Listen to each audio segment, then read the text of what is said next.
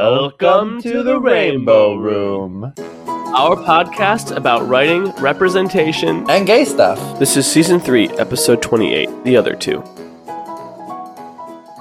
Hello, everyone. I'm Andrew. My name is Eric. And today we have special guest Dylan Guerra. Hey, what's up? Welcome, Dylan. We're really excited to have you, Dylan. So Dylan actually wrote for Season 3 of The Other Two. He was one of the writers, and we're so excited to talk with him. And we are going to be talking about the, as we always do with TV series, talking about the pilot. And I'm very curious also to hear Dylan's perspective on like what it was like when he first saw that and how that influenced him. And yeah, how you doing, Dylan? I'm good. You know, strike times. We're doing. Also, something that I deeply love about podcast recordings is that like I have to pretend like I just like clicked on and started doing the podcast and that we haven't been talking for like 10 minutes. So it's sort of like, yeah, she writes, but she has to act a little bit sometimes too. But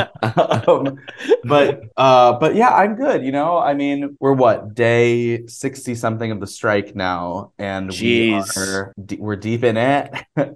So things feel a little bit like life's not on hold. It's like life's on the line right now, on the picket line. But we're good. We're good. It's summer. The air is bad. We are single.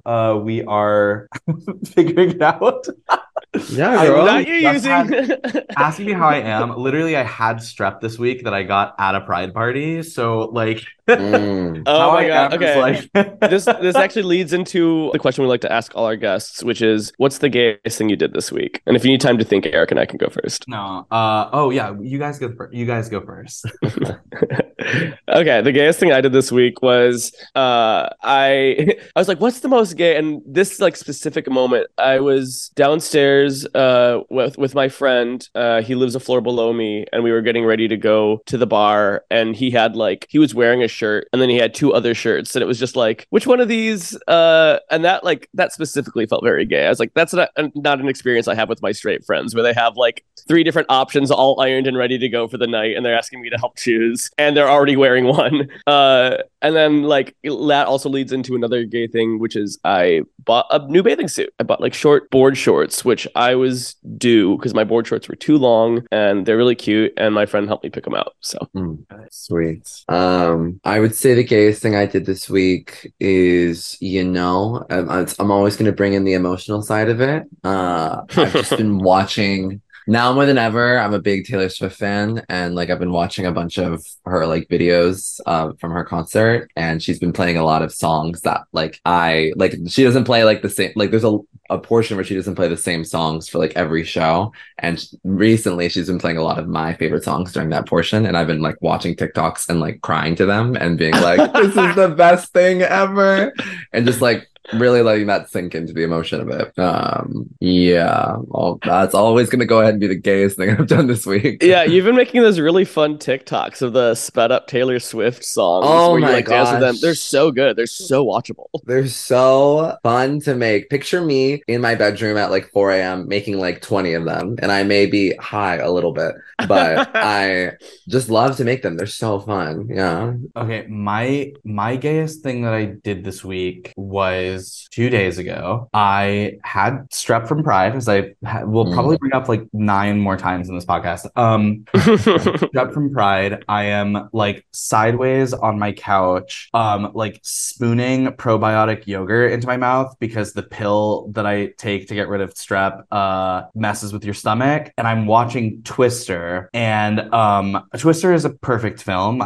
We could talk about Twister for the duration of this, but.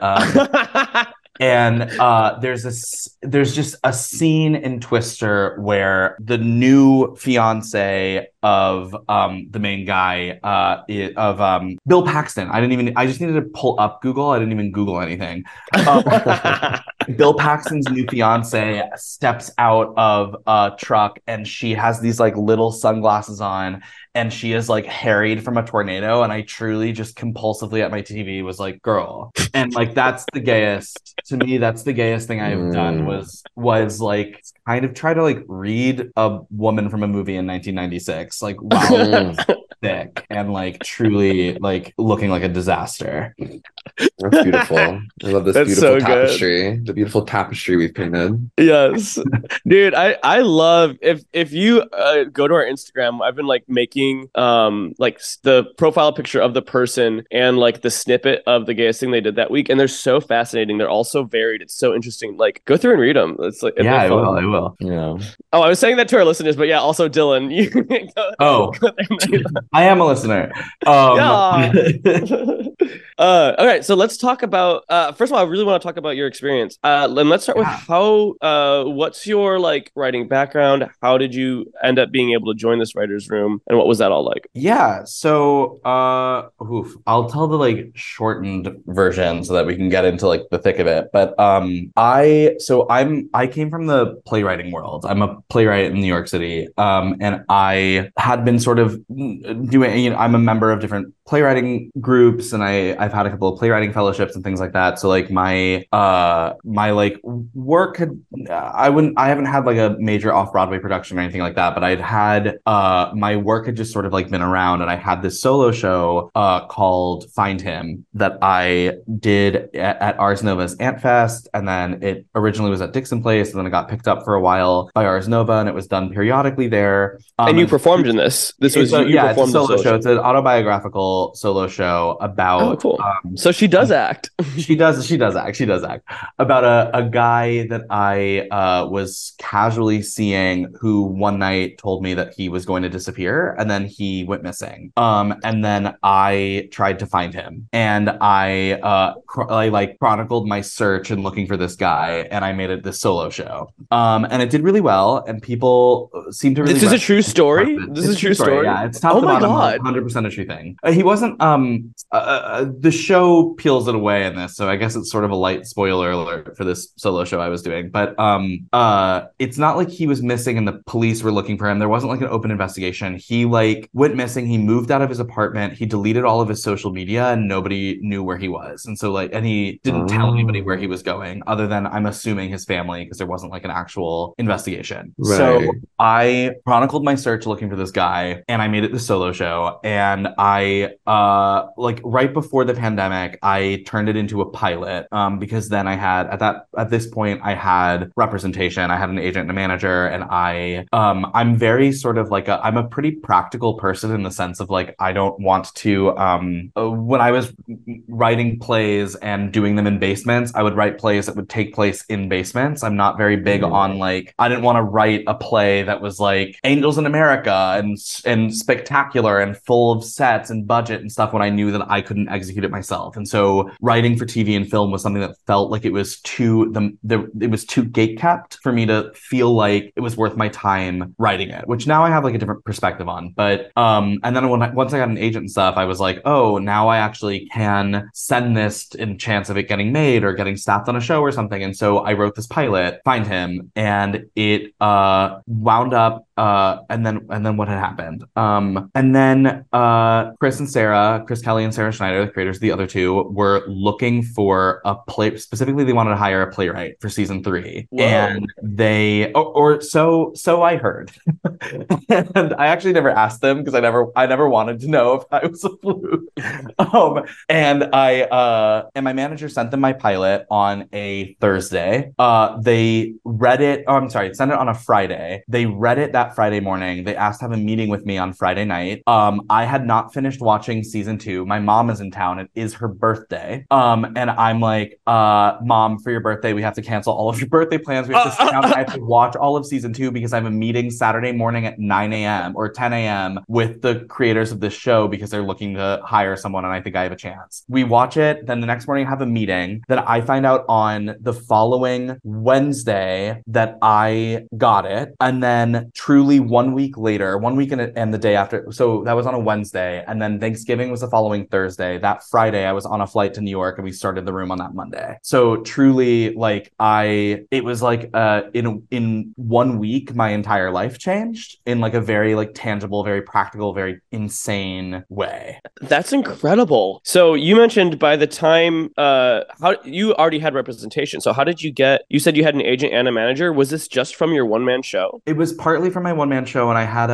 a series of plays that had, I was in Ars Nova's play group. My solo show was probably my most like quote unquote like popular-y thing that I did, but I had a play at I have several plays like in circulation, and then I was a member of Ars Nova's play group of P73's Interstate 73 and Youngblood and EST's Youngblood. So those are like three rather prestigious like playwriting fellowships, and so my name just started, like it was just like, it's one of those like fluke things that's like funny to talk about, where I had been doing these like off Broadway like shows in basements for like years and years and years, and then I got a bunch of things sort of back to back, so that for like 4 months my name just sort of circulated, and that was sort of how I got, that was how an agent happened. That's, it was incredible. Like kind of a very like practical way. No, that's really cool. I mean, that's kind of the story you want to hear, right? Is it sounds like you worked and you were doing a lot of different things, and then it all kind of started coming together at once. You kind of hit a tipping point, and it sounds like it wasn't even necessarily like one big moment. It was just kind of like a culmination of all your effort. It was The Other Two was definitely one big moment, and then the other big tipping point for me was this is actually I guess, you know, we're talking gay. I went through a really intense breakup in August of 2021, and 1 week after the breakup I had a movie pitch for a film that I had been drafting about a demon that feeds off people's heartbreak, which was, I did not think I would be single at the time that I was pitching this movie. I pitched it and I sold it, and so suddenly I had this like big and then that was something that like helped the domino. You know, I think of a career as like, specifically with writing, as like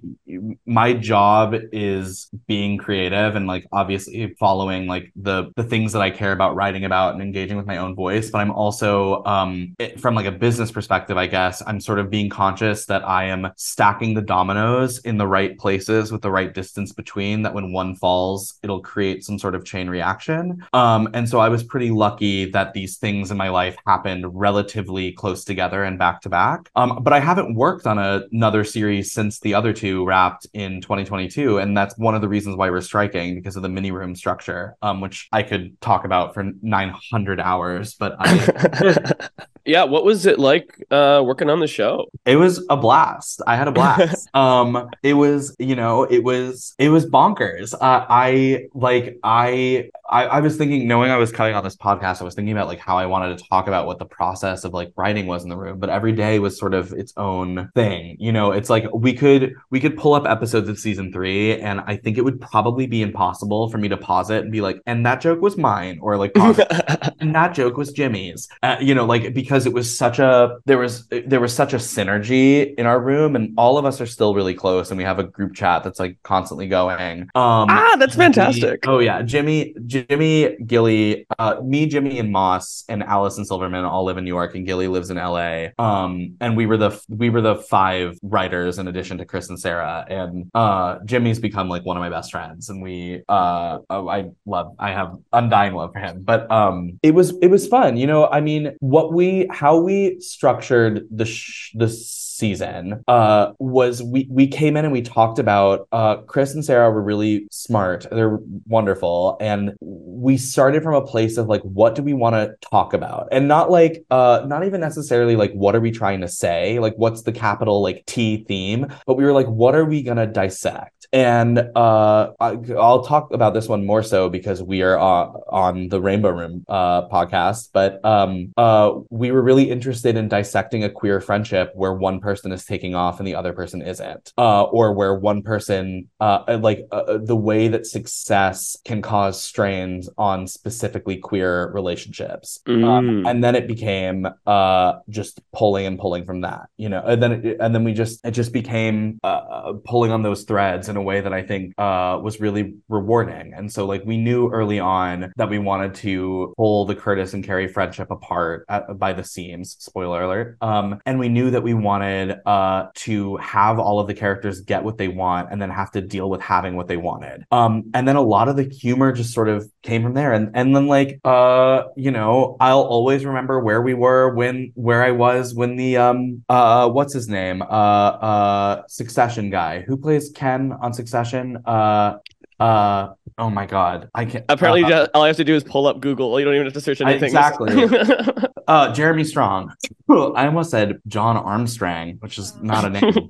But I like the Jeremy Strong article about being a method actor came out while we were in week one of our writer's room. Maybe it had come out like the week before, but it was sort of top of mind. And we all read it as a writer's room together. And not to say that Lucas Moy is based at all off of Jeremy Strong, but that it's based off this like method actor zeitgeist that you're seeing pop up in different places and all of that. And so like it was sort of like having, that was like a tentpole thing that we knew we were going to write. But so we had like 3 weeks of blue sky in LA. So we wrote 3 weeks in LA and then the remaining 12 were supposed to be in New York, but we wound up having to do 3 weeks on Zoom because of Omicron. And then we did the last 9 weeks in New York. And that was because Chris was moving from LA to New York. And so they decided to move and our above average, the production offices were in New York anyway. So they decided to move everything to New York for the writer's room, which I liked because I'm a big, like, I love being home and having my space. And like week three of living in, and granted, like I was living in a penthouse in Beverly Hills and I had like a Malibu Chevy and I was living this like glam life. But by week three, I was like, I love cooking. And I was like, I miss cooking. I miss cooking so much. and I miss like having my like life. And so I was happy that we got to come into New York and bring those experiences. But our first 3 weeks in the room were just us sort of being like, what is this season gonna feel like? What are some big jokes? You know, a lot of things that didn't make it into the show. There was, without going, well, I guess now that there's no season four, I guess I can like say there was originally this whole arc about a yacht that we were gonna do that then got like scrapped because we were like, it doesn't feel like it's really gonna play the full season. There was a mystery element we were gonna put in. So it was just sort of like us just spitballing for 3 weeks, trying to figure out the things that we thought were funniest. And that was where we got like the Lucas of it all. That's where we got like, we knew that Pat was going to essentially become Oprah this season. And we knew that she was going to be like a woman in a prison of her own making in a way. We knew that Brooke was going to quit the industry and like be obsessed with being good. We knew Lance was going to become a nurse. Like it's where like the sort of big swaths of like, we knew we were going to do, we knew that we wanted to do a Broadway episode. We didn't know what it was going to be. Like we knew, we put together like what everything was going to be, what the show was going to feel like this season. And that was also where the conscious decision was made to like, we're going to like really crank the style up. Oh man, I am like just getting so excited just like thinking about it, just listening to you talk because it sounds so fun. Like it just sounds like a blast. It was a blast. I mean, you know, like there are, as with any show, like there are days that are easier than other days. Like there is a, one of my favorite days in the room was when we cracked Brooke being a ghost. Truly, like most of the jokes in that episode were made like in one day in the writer's room, which is like pretty unusual, where we were just like really cooking with gas and we were like, oh my God, this. Mm-hmm. And then structuring and actually writing it. But like the bulk of the jokes were written in like several hours, at least in my like bad, shitty memory. Like from what I remember, that's how I watched like cut to like what actually happened. And it was like 7 weeks of us just trying to figure out what happened to Brooke and that Ellen's birthday party. But that there would be days where like we it took us forever to figure out what Globby was going to be. We knew that we wanted to talk about queer representation and animated stuff and how it's just sort of like blink and you miss it. But to figure out what specifically it should be took forever. He was a fish at one point. He was something like, and those days are like, it's fun because you're like, everyone's frustrated, everyone's tired. We're all like, holy shit, we can't crack this thing. And then you zoom out and you're like, we're trying to figure out like what shitty gay animated character that's in a show for like 1 second Carrie's gonna voice and be a complete like buffoon about. And like that is like, so like even when it's hard, it's still sort of this like joyous like, ugh, I just get to be in a room and be like stupid. And sometimes being stupid is like the hardest thing in the world because I'm so fucking smart. No, because like it just, yeah, it's wacky, it's wild.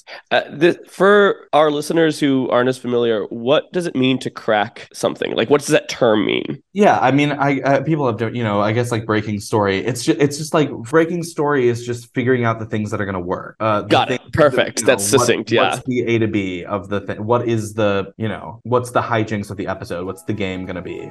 Identifying what it is. Yeah, I think we should probably cut to our break now. Let's watch the show. Woo! At this point, we watched the pilot of The Other Two. 13-year-old Chase Dubek goes viral on YouTube under the moniker Chase Dreams and becomes a famous singer overnight. His two older siblings, Carrie and Brooke Dubek, are forced to deal with Chase's sudden newfound fame. Carrie, an aspiring gay actor, experiences a humiliating audition for a commercial, while former dancer Brooke has left her shoe-designing boyfriend Lance and is in the middle of a career transition. Carrie is confused about the intentions of his roommate, Matt, who claims to be straight but consistently gives Carrie romantic signals. Brooke and Carrie have dinner with their supportive mother, Pat Dubek, who introduces them to Chase's new narcissistic manager, Streeter. And we're back. Wow. We watched all 30 episodes in that one.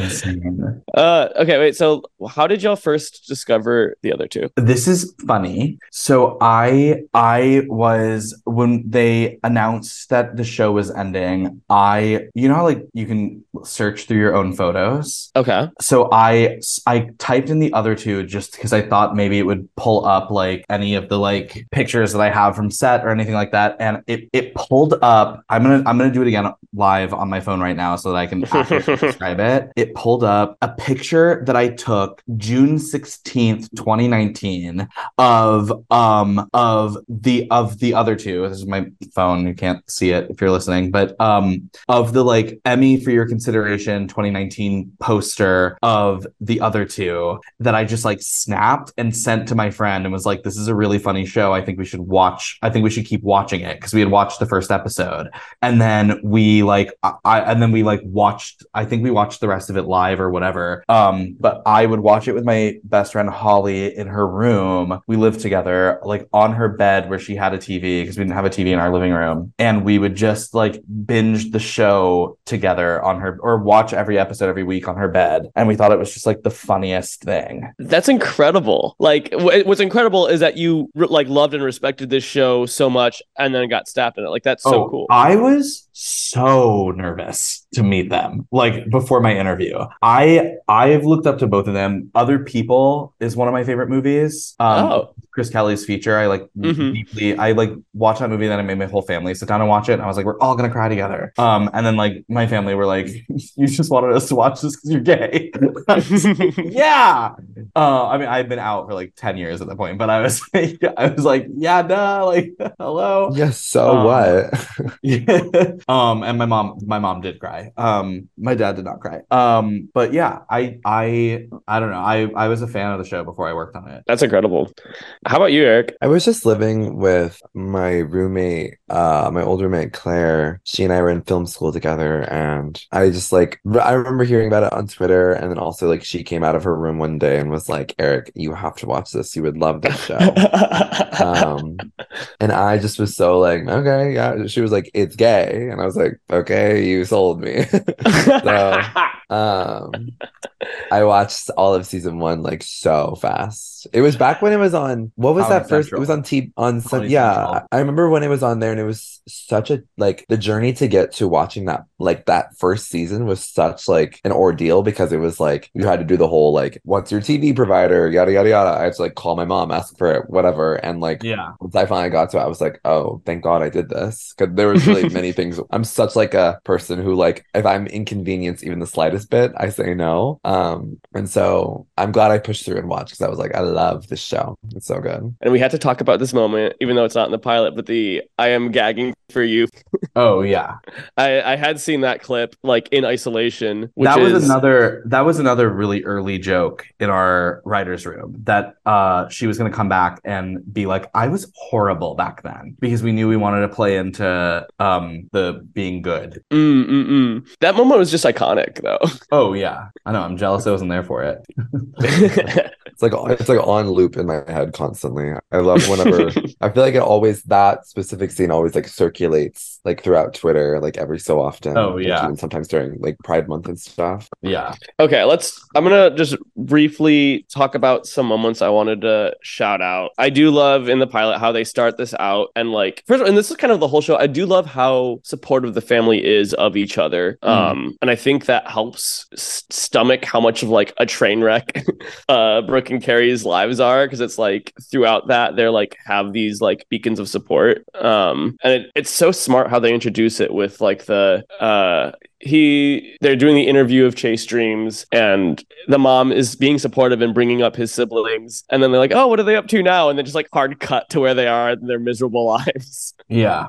It's literally Carrie auditioning for a fart commercial, and Brooke squatting in the apartment she's supposed to be selling. Yeah. I mean Chris and Sarah are really one of the things that I loved about working on the show, and what I'm this way in my own writing, separate from the show, they're big on structure.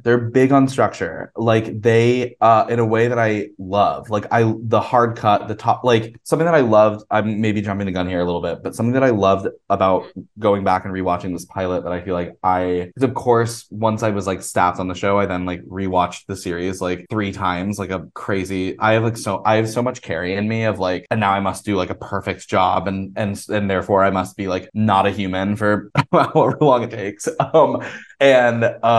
But that every character is introduced in a way that tells you everything you really need to know about them. Like I love that we meet Streeter, and instantly in the first minute of Streeter, he's like, I fucked up, and I actually fucked up, and I hurt your brother. And then we have like, we meet Lance via a dab, and surprise, he's coming to dinner. The whole family loves him. We meet the kids, we meet Brooke and Carrie, like how you said, where it's like, and how are their lives cut? And we get this like snapshot of what a disaster their lives are. And each one, like you meet Lance on an act break, which just for people listening, it would be like you meet Lance and then it goes to commercial break, like, and then you meet Streeter sort of at the top of the next act. Like it's so well formatted that we get to meet these characters and then play with them, instead of us just sort of like happenstantially meeting them and then being like, how do they fit? Like they're talked about and then they're there, and then we get to like see comedic beats with them. That's for almost every character that's introduced in the pilot, in a way that I'm just like so awestruck by how it's like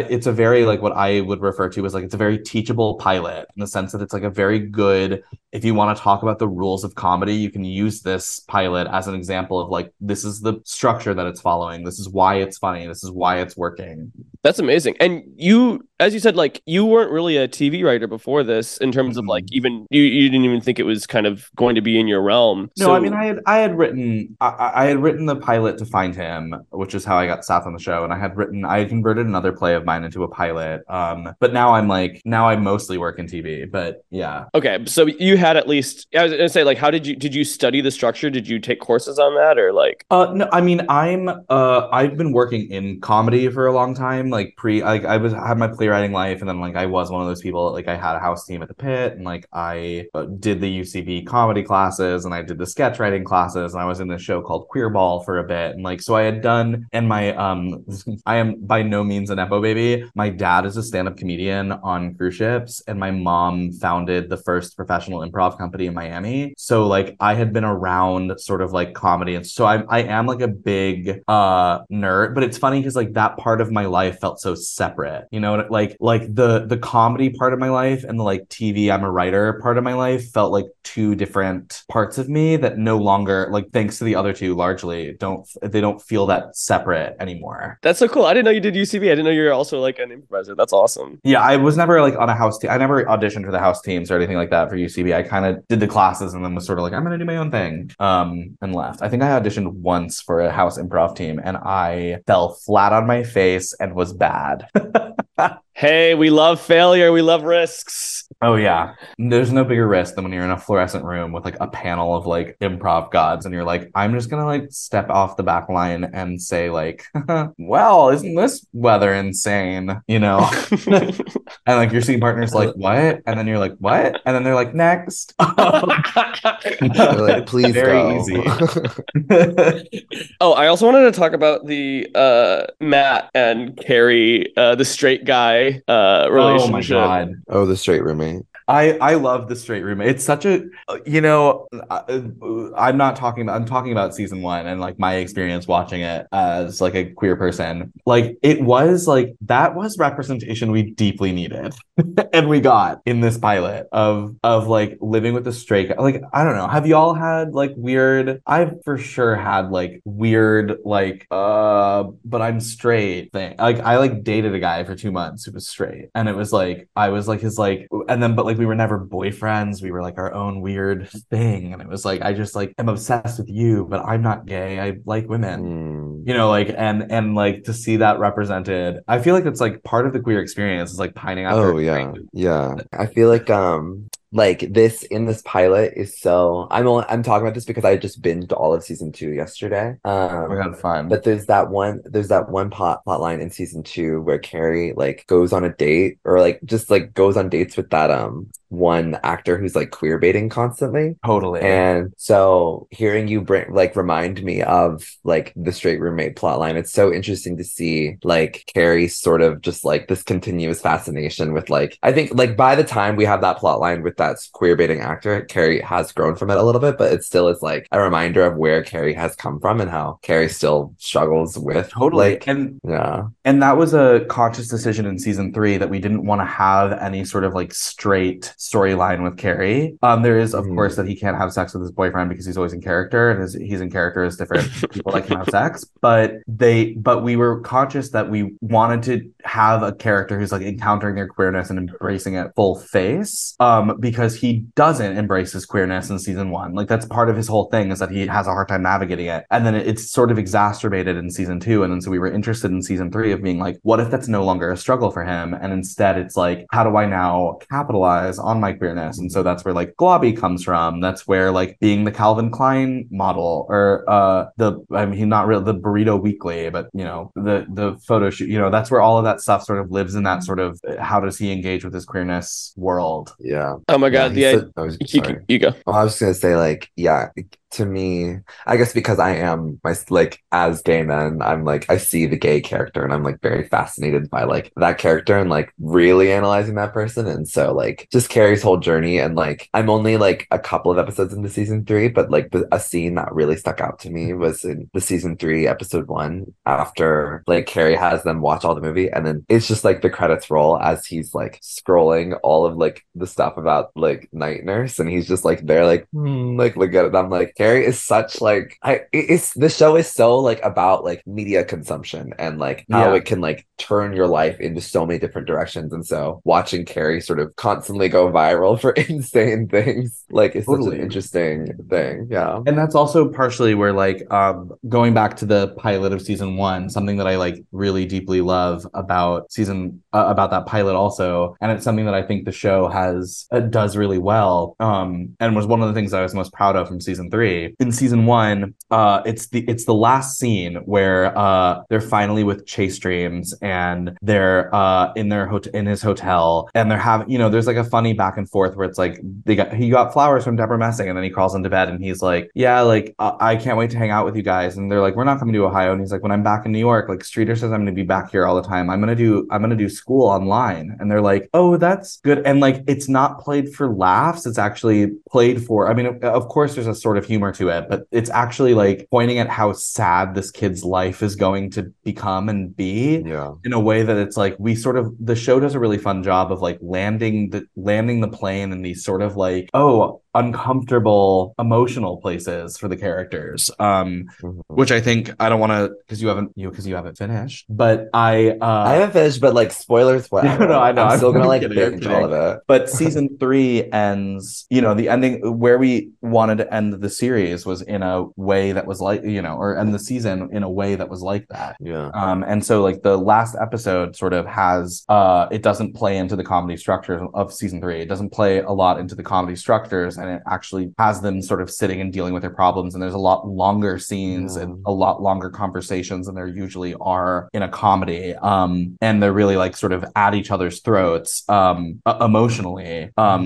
Speaking specifically to like the Curtis Carey conversation at the end with the table, where he's like, you know, in a perfect comedy, Curtis would be like, yeah, like you're back, like come back, you know, I'm your friend again. But that's not exactly where it lands. It lands like, okay, we're gonna rebuild things in a very soft way that's still funny, you know. And then they're like looking at dick pics together, and it's still like it's still The Other Two, but it's also Chris and Sarah are really good at giving the show permission to like be the thing that it needs to be and that it wants to be, to say what it wants to say.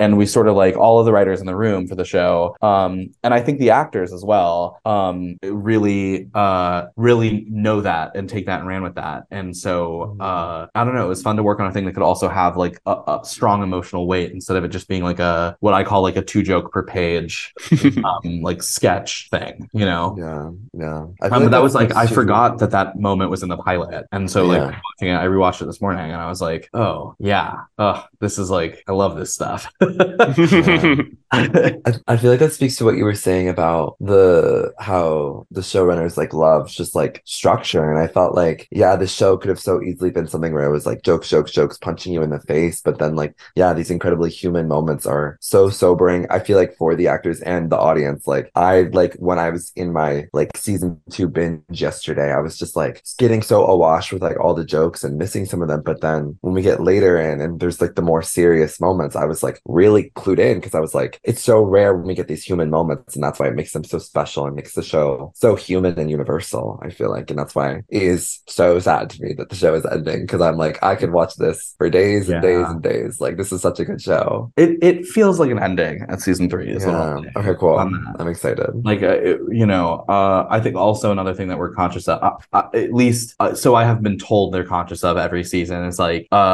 you never know when people are going to choose to step away. You never know if you're going to get canceled. You never know that. But like beyond those, and you know, the show wasn't canceled. The showrunners made the decision to end the show. But beyond those, beyond like that, I think something that they're really conscious of is they want every season to feel like it's telling a complete story. You know, I think so many shows that are out right now, and we're in like a funny time in TV where I feel like there's a lot of shows that I deeply love that are coming out, like Severance. There's a lot of show like you know, I mean, this is now like we're a little past this, but like I May Destroy You, Fleabag, like we sort of we've had this like run of these really incredible, really moving, really challenging, fun shows. But I think also we're a little inundated with content, and so a lot of these TV shows are relying on like, what's the cliffhanger that's going to keep people coming back. And I think something that I really respect and admire in Chris and Sarah is that they're like not interested in the cliffhanger. I mean, they are interested in like you being invested in where a story is going to go, but they don't want you to get to the end of a season and you're like, oh, what happened? You know, like, especially when it comes to like a comedy, and especially when it comes to like, I don't know, it would feel weird, like what you were saying, Eric, like we're making a show about media consumption, right? So it would be weird to be like, this show about media consumption is ending on a cliffhanger that's going to make you want to consider, you know, like that feels sort of like not the point. The point of the show is not, it's not Game of Thrones, you know. But you know, and we know how that happened, where that went, but yeah. Oh, one thing I did want to talk about too is just like, we always talk about the authenticity of the representation. I think actually, Dylan, it was good for me to hear you say that you have had an experience like Drew and Matt, because since I haven't, I was like, is this authentic? But it sounds like you're like, no, this is really authentic. Yeah. Yeah, it's, you know, it's that's authentic. And so this for season 1, and then obviously for all the seasons, there were queer writers in the room, right? Because there's the showrunner's queer, right? One of the showrunners is queer, so you have that queer actor. Like, so I do like a lot of the authenticity in this show. Totally, yeah. We you know, there's jokes about representation and what it looks like peppered throughout the series. Yeah, cool. Well. Let's go into final thoughts. I'll start. Dylan, I think you're incredible. I've loved listening to everything you said. And what I really like about your takeaway is that you said this is a teachable pilot. I think it makes me want to rewatch it and like study its structure even more, because that's really cool. And I think it's fun and funny and has some great moments. Oh, thank you. My final thoughts on the show.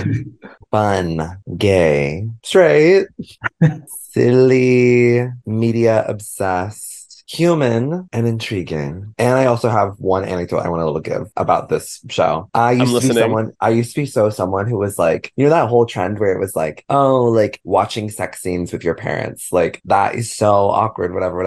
And I, all growing up as a gay person, would only watch, like, if that ever happened, it was always like a straight sex scene. And I'd be like, it's whatever, I don't really care, like that's not embarrassing to like witness that. But then my mom and I watched season 1 of The Other Two together, and Harry has sex in that season, and that's when I realized, like, oh, this is so awkward to watch with a parent, is to watch a same-sex like hilarious sex scene. So for people who had that mindset, you'll learn, like, it's just as awkward for it no matter what the sexuality is. My final thought is thanks. It's thanks and gratitude. It feels endlessly surreal to have been like a small part of something that I think has impacted or affected or made people laugh and has felt specifically gay, which I think also, like, am I gonna cry? No, I'm not gonna cry. I don't know, it's just like, you know, you spend so much of your life, especially like we're all in the same age group, and so you know, it wasn't particularly easy for us as like little queer kids growing up and where we were, where like the idea that I'm like now on this like podcast talking about having written on a show that's a comedy about sort of the gay experience and like the entertainment industry feels like endlessly surreal, and so I'm just really thankful to have been able to leave some formative imprint on that show and to have met y'all. You guys are both really wonderful, and it was really fun chatting with you. Amazing, thank you. And it's so wonderful to meet you. One last question for you, Dylan. To say goodbye, can you give advice to any aspiring queer writers, people who maybe would love to write for TV one day? And I am also one of those people that would like advice. Yeah. Okay. the cliche advice is like, you just have to, like, the scariest thing is the blank page. You just have to like write the thing and do the thing, and like if you want to make your own work, like make your own work. All of that. La da da da da. And I'm a strong believer in that. My like practical advice for like the craft of writing, and this is like sort of the mountain that I preach from. Oh, two things. Can I say two things? Yes, okay. Please. One is write the scenes that excite you, and don't worry about writing things linear. Just because we experience a thing linearly doesn't mean it was written linearly. Like write the things that are exciting to you, and then just trust that you will thread it together, because eventually you will, like, you know, I'm one of those writers that like I get bored in the middle of my work, and so what I started doing was I stopped writing the middle, and then I started, while I was writing the end, I started thinking of exciting moments for the middle, and suddenly the middle became exciting to me. But then the other like mountaintop that I shout from is, if you're writing and you're like, oh my god, this is so predictable, this is so obvious, I know where this is going. Yeah, duh, you wrote it. It should be predictable to you.